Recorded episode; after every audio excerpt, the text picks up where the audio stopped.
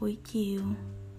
Buồn, bình yên, tiếng phát thanh, chó sủa, chim kêu xa vắng, quả bóng lăn phần phật trên đường.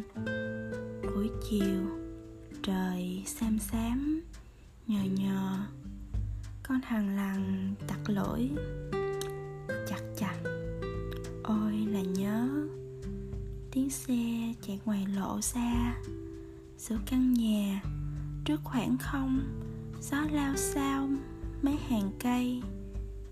Thèm những nói cười, những dưỡng nuôi tưới tẩm tâm hồn.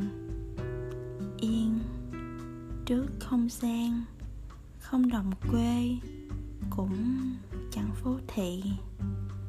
Ông dắt cháu tập đi, tiếng giày kêu lít kích ngắm nhìn một thực thể không đồng nhất như buổi chiều này, xám xám, hiu hắt mà